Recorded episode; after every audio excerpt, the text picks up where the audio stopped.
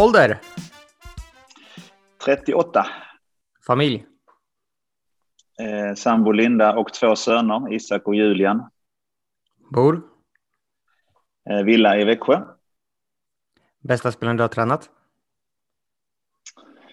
Ja, jag hoppas kanske att jag inte har tränat honom än, men ska man gå på objektivt, på merit och så är det ju en av Kofi Adu som jag har i Mjällby just nu, som den där spelaren jag har tränat som har spelat i Champions League och så det får väl får bli han. Favoritlag? Real Madrid. Naturgräs eller konstgräs? Naturgräs. Kostym eller träningsoverall på match? Betydligt närmare kostym i alla fall, men sällan en hel kostym. Jag har gärna skjorta och kavaj och haft slips ett par gånger också. Det är för mig ett sätt att komma in i matchkänslan och förbereda mig så att jag gillar att klappa mig bekväma med fina kläder. Vad gör du på match då? Ganska lite. Det mesta är oftast förberett och färdigt. Så att det är väl mer att jag försöker vara på plats ganska tidigt. Jag jobbar en del med hur jag vill formulera mig i det sista matchmötet vi har som är strax innan spelarna går ut på uppvärmning. Att få det till att bli ganska skarpt och bra. Men i övrigt så, som sagt, så är det mesta redan gjort och jag försöker att är det en kvällsmatch med många timmar emellan så kan jag absolut göra någonting annat som inte har fotboll jag också för att komma bort från det tag. Favoritsyssla utanför fotboll? Ja, jag spenderar ju många av veckans vakna timmar på Strandvallen så den tiden är ju inte sådär supermycket en vanlig vecka. Men jag därför tycker jag om när jag är borta mycket tycker om att vara hemma. Jag försöker att spendera så mycket tid jag kan med mina barn och min sambo då. Försöker se deras träningar och så när jag kan. Och är där mer tiden så spelar jag både gärna golf och paddel. Varmt välkommen säger jag till Christian Järgler till med fotbollstränarna. Stort tack för det. Hur är läget med dig en fredag som denna? Det är bara bra. Det är en träningsledig fredag så att jag har blandat lite trädgårdsarbete med lite planering och så att det är en skön dag. Hur kommer de här 2 träningarna se ut inför måndagens match där ni möter mot Elfsborg borta? Det blir lördagsträningen här imorgon 2 dagar innan match blir en taktiskt avsnitt utifrån från anfallsspel. Vi kommer att spela en stund 11 mot 11 också. Vi har tidigare i veckan tittat lite på hur vi vill försvara mot Elfsborg. Så att ta ut det ett stort spel och sen kommer vi ha 2 andra mindre avsnitt med intensivare keeperspel som vi söker och även lämna den sista kvarten lite positionsanpassat individuellt där mittbackar kommer att jobba med en del och mittfältare med en annan och forwards kommer att jobba i sista tredjedel. Vad tycker du om er inledning av säsongen hittills? Ni har ju spelat 2 matcher, en oavgjord och en förlust. Ja, den har väl varit spelmässigt ganska okej. Första matchen är alltid en premiär, det är nervösa spelare och det var ganska svåra omständigheter hela premiäromgången. Norrköping hade vi kanske det värst med snö över hela planen, men vi hade kraftiga vindar nere i Hellevik och ganska besvärligt. Så att, en premiär där vi tar arbetet tillsammans. Vi försöker spela vid det laget som skapar de flesta målchanserna, men lyckas inte få dit den, men håller nollan och är stabila och tar en poäng, vilket kändes okej ändå. Senast upp i Stockholm mot Hammarby så tycker jag att vi gör en bra bortamatch. Jag tycker att vi får matchbilden både som vi förväntar oss och som vi vill ha den och är väldigt kompakta och tydliga i vårt spel som lag hela vägen.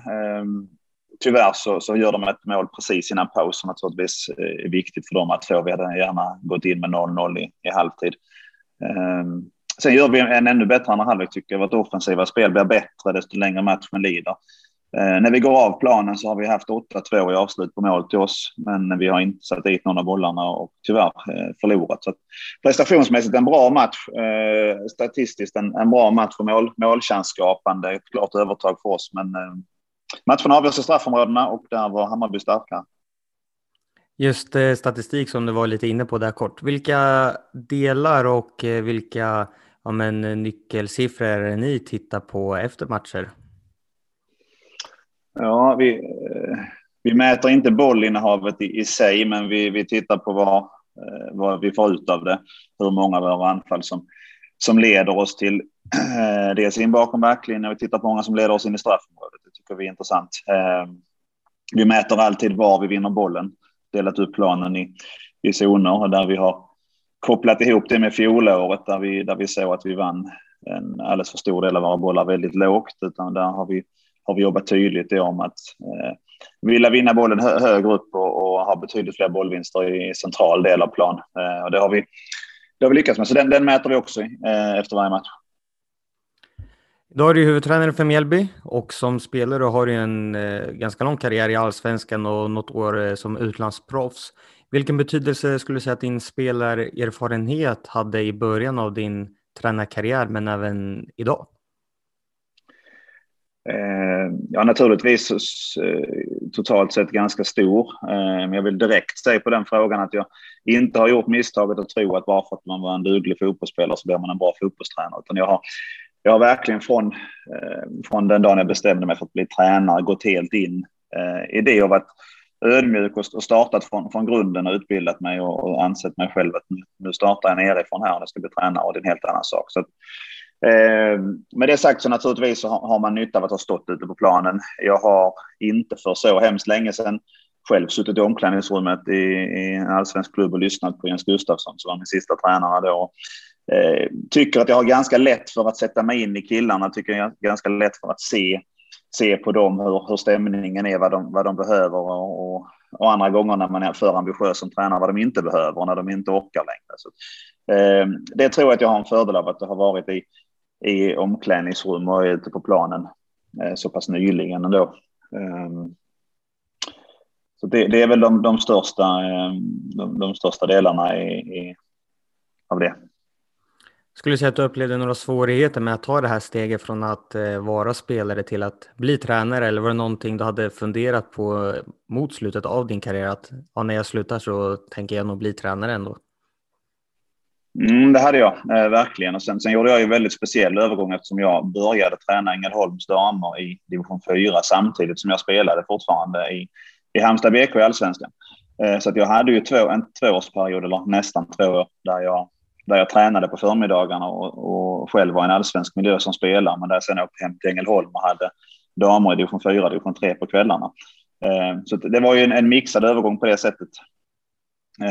Men jag hade startat redan som 25-åring när jag spelade i Malmö FF, började jag gå de vanliga tränarutbildningarna, tog basett som det hette då och gick den helt vanliga. Jag gick ingen elittränare eller elitspelare genväg, utan jag gick precis med alla andra som tränade P12-lag eller från 5 lag och så tog det i rätt ordning. Men jag hade en klar bild av att det ville jag bli.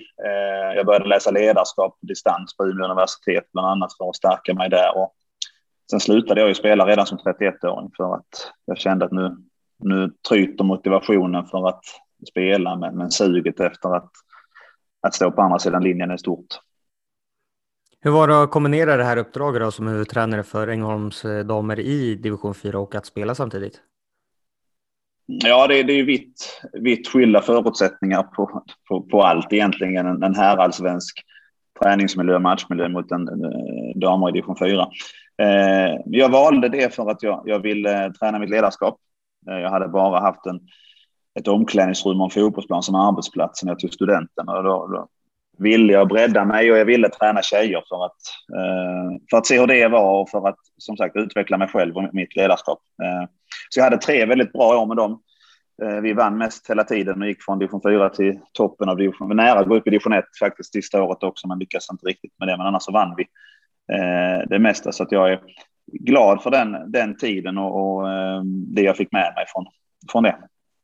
Just att det gick så bra som du säger, att ni gick från division 4 till division 2 på 3 säsonger tror jag var. Kände du då att det blev lite vatten på kvarn, att tränaryrket är någonting för mig? Jag tror inte det var inte avgörande att det gick bra där, utan jag hade redan bestämt mig för att jag ville bli tränare och jag hade parallellt med det här också faktiskt börjat lite på fotbollsgymnasiet, även på morgonen i Ängelholm. Där tränade jag ju killar som tillhörde Ängelholms U17 och U19. Så att jag var ganska, jag hade nog fortsatt med tränarbanan även om vi inte hade gått så bra med damlaget som vi gjorde, så att det var inte avgörande. Har du någon gång under din karriär jobbat med någon mentor, både när du inledningen av tränarkarriären eller idag, eller hur har det fungerat?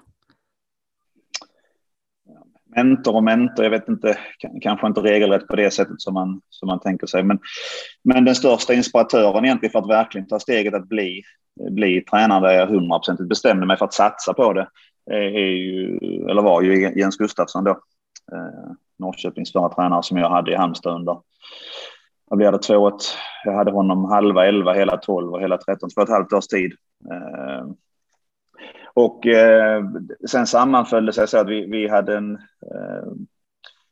ganska tät kontakt som spelare och tränare när jag spelade. Jag var intresserad av mycket av de delarna, hur vi byggde spelet och hur vi taktiskt jobbade och så. Så att vi hade en god relation där. När jag sen fick ta över Ängelholms A-lag i Superettan 2015 var det samtidigt som Jens inte hade något jobb. Och då kan man väl kalla det ett mentorslikt förhållande där han hjälpte mig oerhört mycket.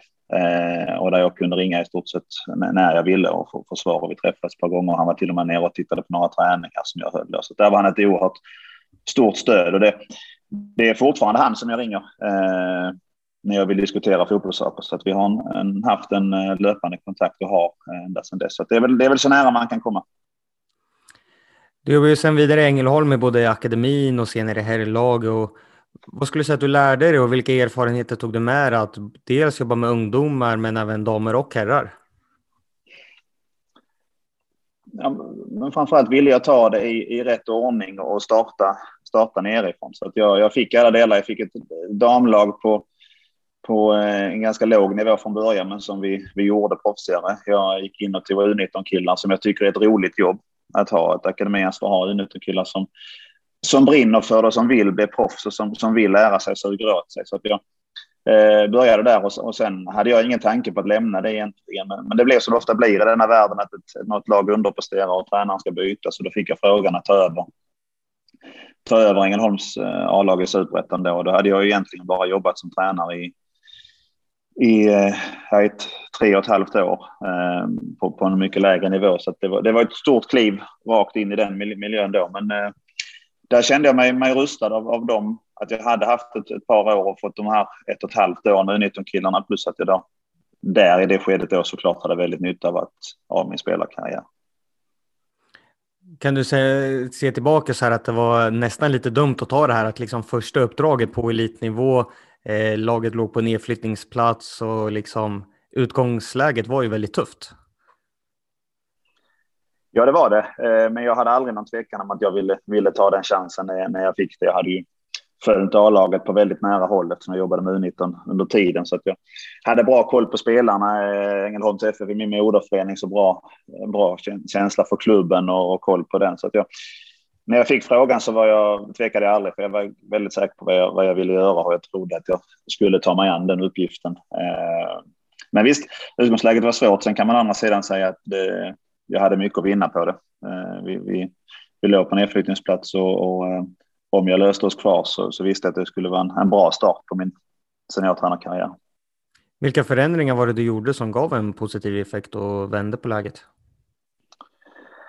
Jag tror framförallt att jag införde en större tydlighet än de hade haft innan. Vågade spela en liten offensivare fotboll, flyttade fram laget i planen. Både i försvarsspelet och i våra metoder för anfallsspel. Det börjar bli ett tag sedan nu, men så vill jag absolut minnas. Men jag tror framförallt det jag har fått höra efterhand. Och det var tydligheten i ledarskapet och tydligheten i det här har vi framför oss och det här gör vi tillsammans och så här gör vi det. Och sen blev det en väldigt bra höst. Vi tog 23 poäng på den hösten och klarade oss kvar utan att behöva kvala. Så att, det blev en väldigt bra start på min seniortränarkarriär. Och ditt nästa steg blev ju Värnamo där ni gjorde succé och slog 8 klubbrekord den säsongen i Superettan. När du ser tillbaka på det året, vad var det du gjorde bra som fotbollstränare i Värnamo? tror jag egentligen vi skulle, precis samma sak till viss del, att komma in med en tydlig spelidé, en tydlig träningsmetodik som är kopplad till den. Sen införde jag även där en offensivare fotboll, vilket inspirerade spelarna som jag kände då och fick med mig dem ganska tidigt på den typen av fotboll som jag ville spela där. Sen fick vi också ihop en bra grupp, ett bra superettanlag som kompletterade varandra bra och höll tillsammans med David Rofpanne som assisterade mig där, som också hade fysansvaret, gjorde ett väldigt bra jobb och höll spelarna tränade och friska. Vi hade stor kontinuitet i startelvan på de flesta positioner. Så vi fick ihop det väldigt bra och spelade en bra offensiv och aggressiv fotboll. Gjorde mycket mål. Och sen är det som det ofta är i fotboll att trender är starka och trender kan vara självgående. Kan det vara svårt att ta sig ur på andra hållet, men kan ge gratisvinster ibland, som man brukar säga, för spelarna efter 3 raka vinster går in till den fjärde med ett otroligt självförtroende, och då behöver man inte alltid spela så bra för att de förväntar sig vinna igen, och så gör man det. Så att skapa positiva trender i ett fotbollslag är oerhört viktigt, och det lyckades vi med där, och som sagt slog många rekord, och de står sig fortfarande som FK Värnamos bästa placering någonsin, så att det är jag stolt över. Hur kom det sig att det bara blev ett år i Värnamo trots de fina resultaten och alla rekord som ni slog? Ja, det var en mix av att jag var ganska säker på att det skulle bli svårt att behålla de spelarna som var viktiga för resultatet och viktiga för gruppen. Att efter ett fint år så får ju ofta de mindre klubbarnas bästa spelare ögonen på sig. Så kände jag att så kommer det vara här.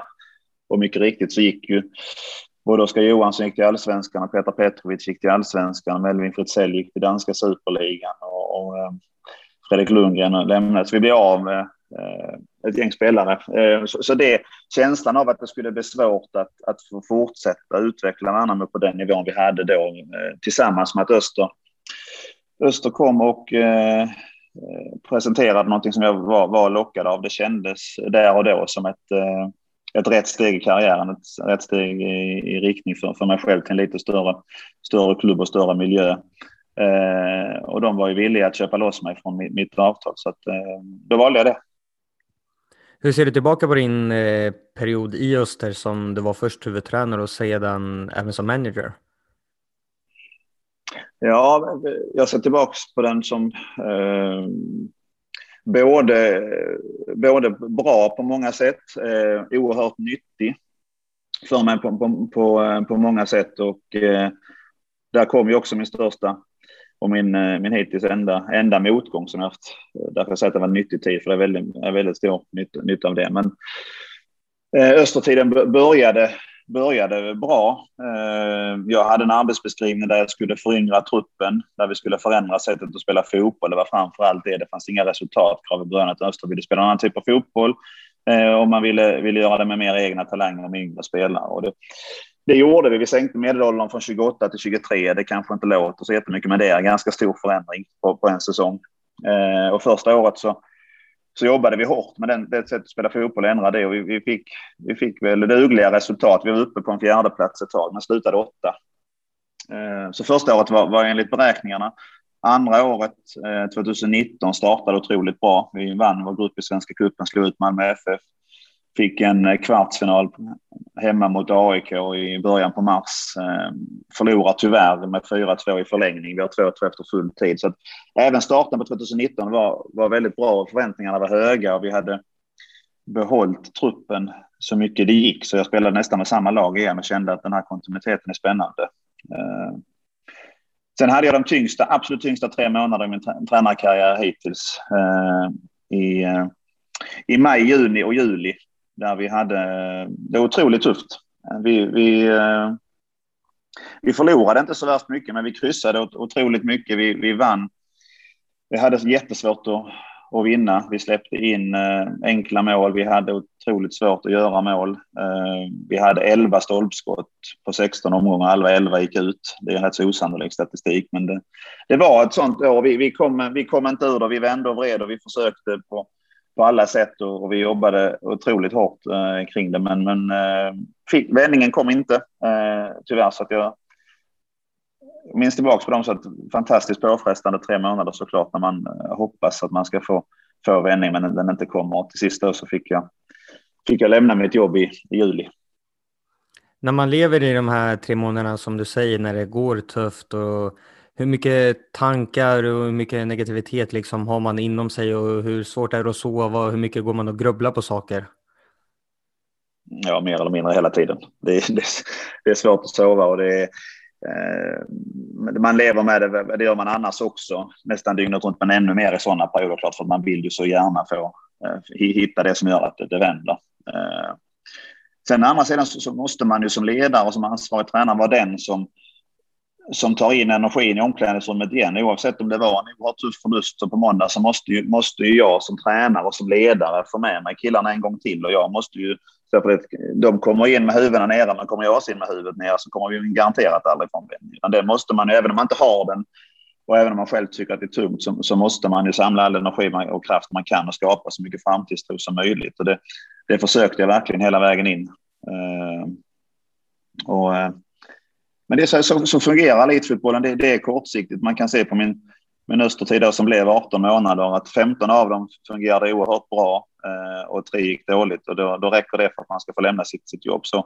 Så resultatfixerat är det, och så kortsiktigt är det, och det får man leva med, och det får man acceptera, för att så fungerar det, och det har jag lärt mig. Om det skulle, nu hoppas vi att det inte sker, men om det skulle hända igen att du hamnar i någon sån här tuff period med ditt lag, med Mjällby eller i framtiden, vilka metoder skulle du säga att du har tagit med dig från perioden i Öster när det skedde, som du kan känna att om det blir så här, då kan jag lösa det på det här sättet rent mentalt? För min egen del så har jag nog bara skaffat mig en större mental styrka. Rötterna blir starkare när det blåser. Sen har jag alltid varit i denna miljön som spelare innan, och jag har aldrig jobbat med någonting annat än nu som tränare. Så att jag har blivit ganska hårdhudad, och det är lätt att saker rinner av mig. Jag har inga problem med det, att det tycks och att det finns åsikter. Så för min egen del så har jag inga problem med det. Det jag känner för mitt ledarskap eller för lagets sätt är att jag skulle gjort fler förändringar än jag gjorde.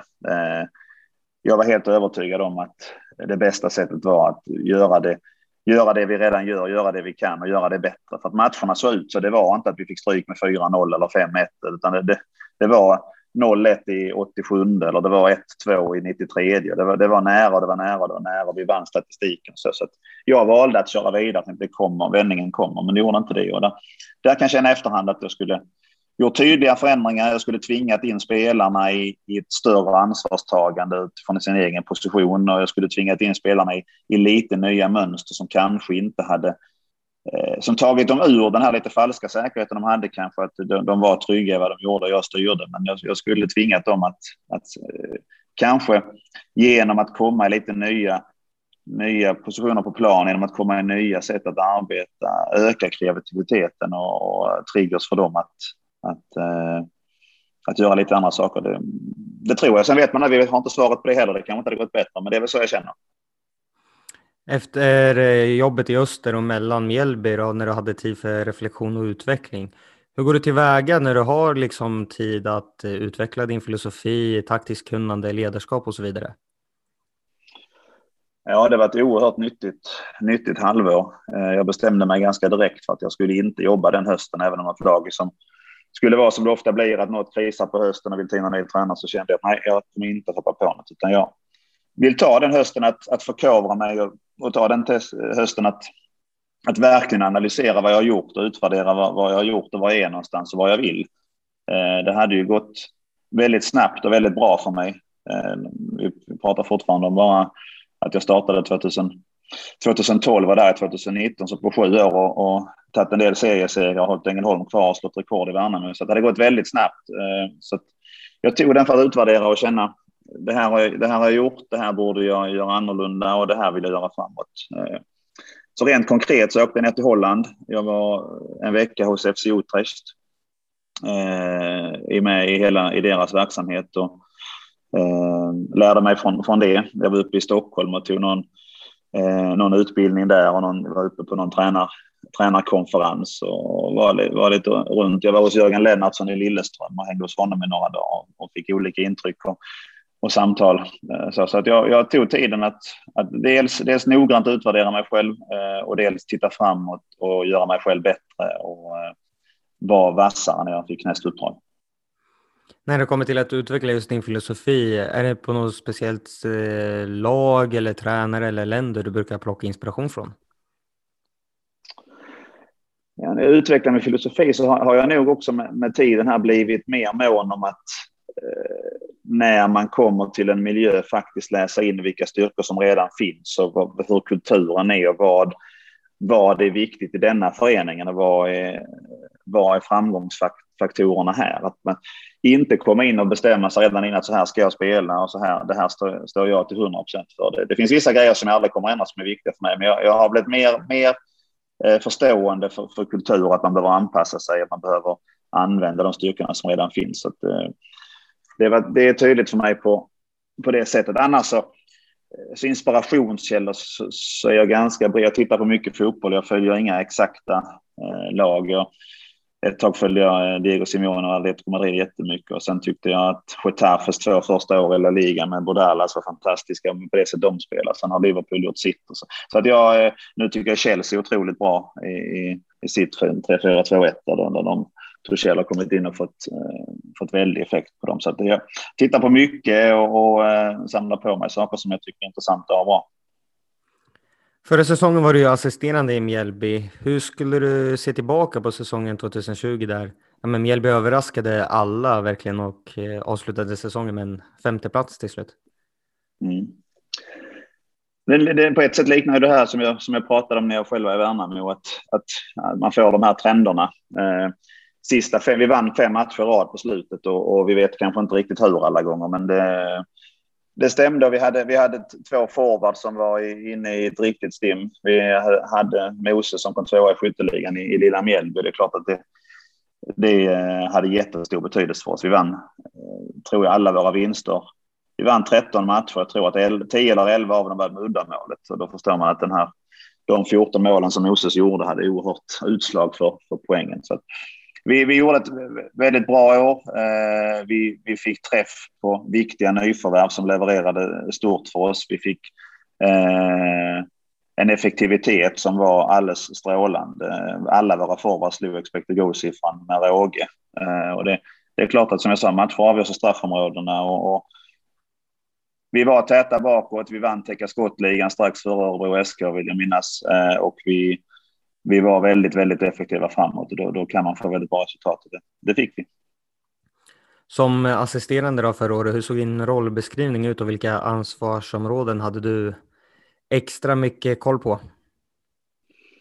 Ja, vi delade ganska tidigt mellan oss, jag och Marcus, att jag hade ansvar för kommande motståndare i alla delar egentligen. Att titta på dem, scoutingen, att klippa matcherna, att plocka fram statistiken och sen presentera en matchplan utifrån det och sen presentera det för spelarna. Så att det var mitt huvudansvarsområde. Jag hade även ansvar för fasta, offensivt och defensivt. Och sen i träning så delar vi på det, och jag hade vissa delar, och i planeringen så gjorde vi en del ihop, och på planen en del ihop. Så att det var väl så det såg ut.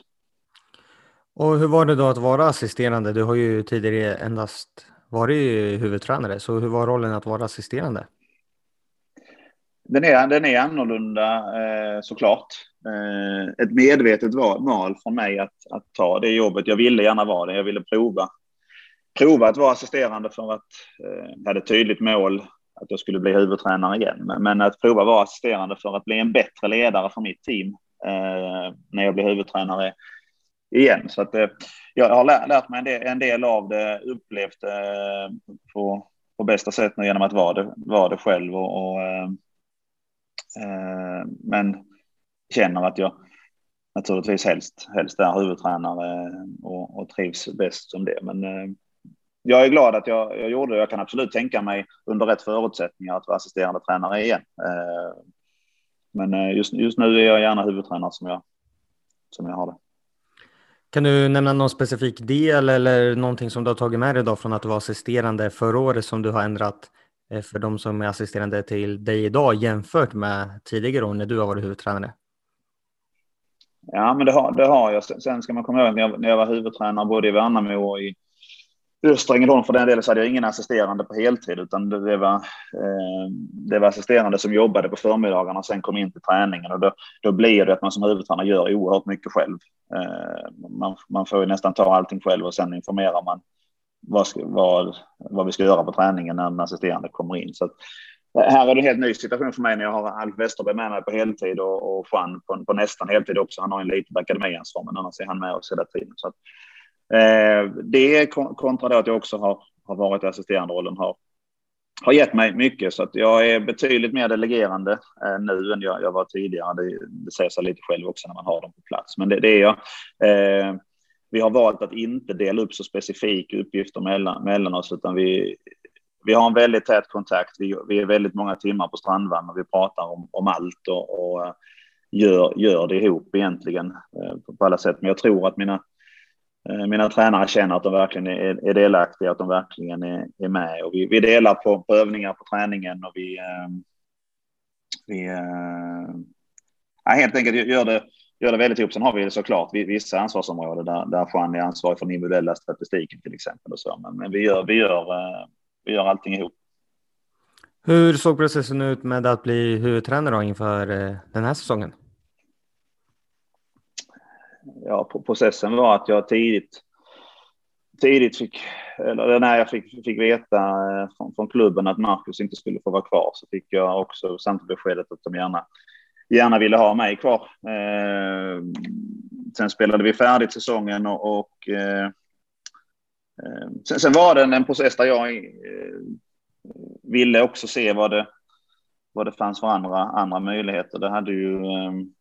Som det ofta gör när det går bra så är det folk som tittar på det och uppskattar det man gör. Så att det var faktiskt en vinter där det ringde en del, och jag var och träffade någon klubb och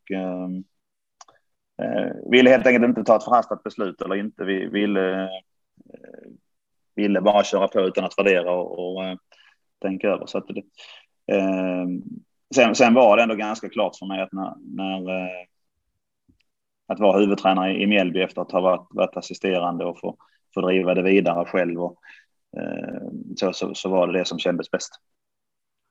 Visserligen är det ju några spelare in och ut i truppen och sådär, men hur är det att gå från att vara assisterande ena dagen till att nästa träning och nästa dag att vara huvudtränare? Skulle du säga att ditt ledarskap på något sätt skilde sig dels mot gruppen och mot spelarna individuellt? Både ja och nej.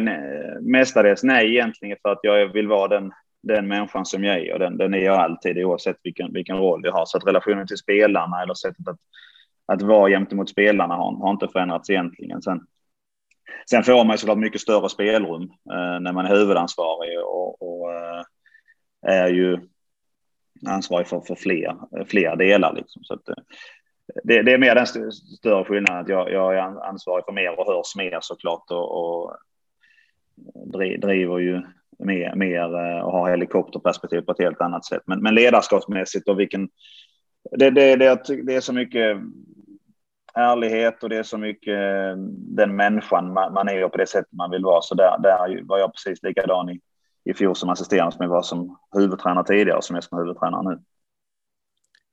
Från att det blev officiellt då, eller att du skrev på som huvudtränare, vilka delar var det som ni pinpointade att de här måste vi verkligen utveckla då till 2021 då, jämfört med 2020? Intressant fråga. Grunden för mig är någonstans alltid varit att inte luras att tro att man kan göra samma saker på samma resultat. Det har liksom varit en mantra hela vägen, att det kan vi inte. Det kan vi inte göra. Sen utifrån det då så tittade vi på vilka delar känner vi att här har vi varit väldigt bra. Vilka delar har vi överpresterat och kan inte räkna med att vi ska vara lika bra. Vilka delar känner vi att vi efter de andra lagen och behöver tävla med dem på ett helt annat sätt. Så att vi var ganska noggranna och ganska omfattande i den analysen. Från klubbens sida rent så ville de ju professionalisera hela verksamheten, att göra klubben ännu mer elitmässig, att stärka samarbetet med akademin, att få med fler akademispelare i träning, bli mer, jobba mer med individuell utveckling och jobba mer med lagets och spelarnas utveckling. Så det var det som klubben också hade som viktiga delar in i min anställning. Men det vi själva som tränare har gjort har ju varit att verkligen analysera allt från arbetssätt och de delarna som jag pratade om, vilka delar vi behöver göra annorlunda och göra bättre, och sen hur vi tränar och hur kan vi träna bättre, och en total genomlysning egentligen. Då är ju andra intervjuer pratat lite om att öka och växla tempo i matcher och även ha lite mer bollinnehav. Hur ser du på de två delarna och hur har ni tränat på att förbättra de här två sakerna? Ja, men det är precis så. Två av de delarna som vi har tagit med oss. Den första, det var mer tempoväxlande, har vi gjort att dels träna mer. Vi har volymmässigt ökat träningsdosen med 25%. Men framförallt har vi ändrat sättet att träna i träningar, där vi prioriterar intensitet mycket mer. Vi såg i analysen från fysiska analysen från i fjol att vi Mjällby AIF hade i snitt 8 sprint per spelare och match, och Elfsborg och Varberg var ute på 13, och då kände vi att det är en siffra som vi klart måste förbättra. Och det hänger ihop. Ska man spela en offensiv fotboll, ska man ha bollen lite mer, ska man vinna den högre upp, då måste vi vara intensivare och aggressivare och orka det. Så det är en del vi har tränat för. Och den andra hänger ihop med att vi vill ha bollen mer. Är ingen i sig viktig, avgörande, poänggivande del att bara ha bollen. Men det hänger ihop med, tycker vi, att många av våra mål i fjol kom lite av att två forwards fixade på egen hand. Att det var lite på chans, att vi inte riktigt hade någon metod bakom målet, utan det ordnar de själv, och det tror vi inte att det kommer att hålla, och vi tror inte att vi kommer att ha den överprestationen på forwards igen. Så att skapa ett anfallsspel som ger oss fler målchanser totalt sett över matcherna kräver att man har bollen mer. Att få fram mer spelare och skapa längre anfall är också en del som vi tror att vi behöver bli bättre på, för att kunna skapa fler målchanser, för att göra mål. Så att på det sättet kan man säga att de två har varit viktiga för oss.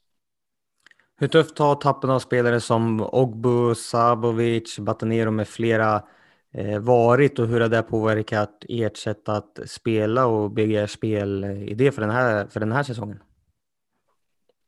Det är väldigt bra spelare som har lämnat oss, och spelare som hade väldigt stor påverkan på fjolåret. Såklart Moses vet ju alla vad hans alla mål betydde. Så att, det kommer vi förmodligen inte hitta någon annan forward som gör 14 mål. Det hade inte Moses gjort innan heller, men han kom in i zonen och levererade otroligt. Vi har väl försökt ersätta de spelarna med typer som vi känner är likvärdiga, eller som vi känner passar in i Mjällby AIF på ett annorlunda sätt, eller på ett minst lika bra sätt, och tycker vi har lyckats få ihop en bra trupp även i år. Och sen vet man aldrig vilket utslag man får på vissa på spelare. Som jag säger, det var ingen som Moses hade som bäst gjort 8 mål innan i elitfotboll, och nu gjorde han 14 helt plötsligt. Så det var ingen som hade kunnat förvänta sig det. Men vi tittar inte bakåt, och de spelarna är inte här längre, utan vi har nya bra spelare som är anpassade för det sättet som vi vill spela. Vi har full tilltro till att de ska kunna göra ett bra år ihop. Vilka krav och förväntningar tycker du man kan ha på dig och Mjällby nu, att nå en placering som är högre än 5:a? Eller vad är rimligt? Ja, det är klart att vi vill i grunden så vill vi upprepa fjolåret och visa att vi är ett bra lag igen. Men med fötterna på jorden och med ödmjukt synsätt så vet vi alla att den femteplatsen var oerhört starkt, och något som Mjällby aldrig har gjort innan, och det är ingenting vi kan räkna med. Vi har ju, jag vet att många andra klubbar pratar om att vi har ekonomi för att hamna där, eller ekonomi för att hamna där, och ska man titta på ekonomi så har ju Mjällby en ekonomi som inte håller oss så mycket högre än att klara oss kvar. Och det målsättningen från klubbens sida, styrelsens målsättning är att Mjällby AF ska spela allsvensk fotboll, och det är ju det vi förhåller oss till, vi som jobbar med att vi ska spela allsvensk fotboll, vi ska etablera Mjällby Där hade vi ett otroligt bra år i fjol. Vi går in i andra året och känner att vi vill bli bättre. Vi har tagit många kliv som förening.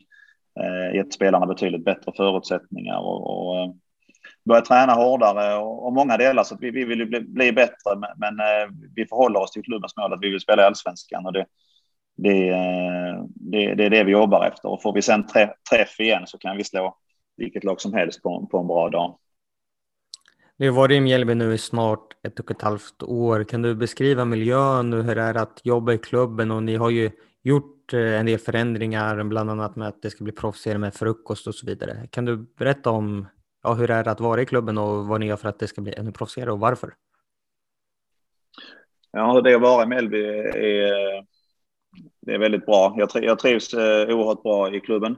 Det finns en kultur av att träna hårt och att arbeta hårt som är tacksam som ledare.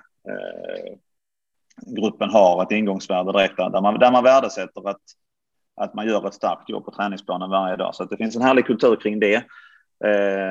Det vi har gjort rent organisatoriskt är ju att stärka de här delarna. Att våra spelare också ska kunna få frukost och vi ska kunna börja träna på förmiddagen. Visserligen hade vi ingen spelare i fjol som jobbade helt, men vi hade någon målvaktstränare gjorde så att vi var tvungna att träna på eftermiddagen. Men det blir en bättre dygnsrytm, det blir bättre, tycker jag, att spelarna kommer in och fotbollsträningen är det första man gör. Det blir det viktigaste man gör på dagen. Man hinner inte göra någonting innan, utan man börjar med sin frukost och man börjar med fotbollsträning. Och sen äter vi lunch tillsammans efter det. Så att där har vi hittat en proffsigare nivå. Vi har bytt ut GPS-systemet till mycket bättre grejer så att vi har större möjlighet att mäta fler delar med bättre precision och vi utnyttjar det på ett mycket bättre sätt.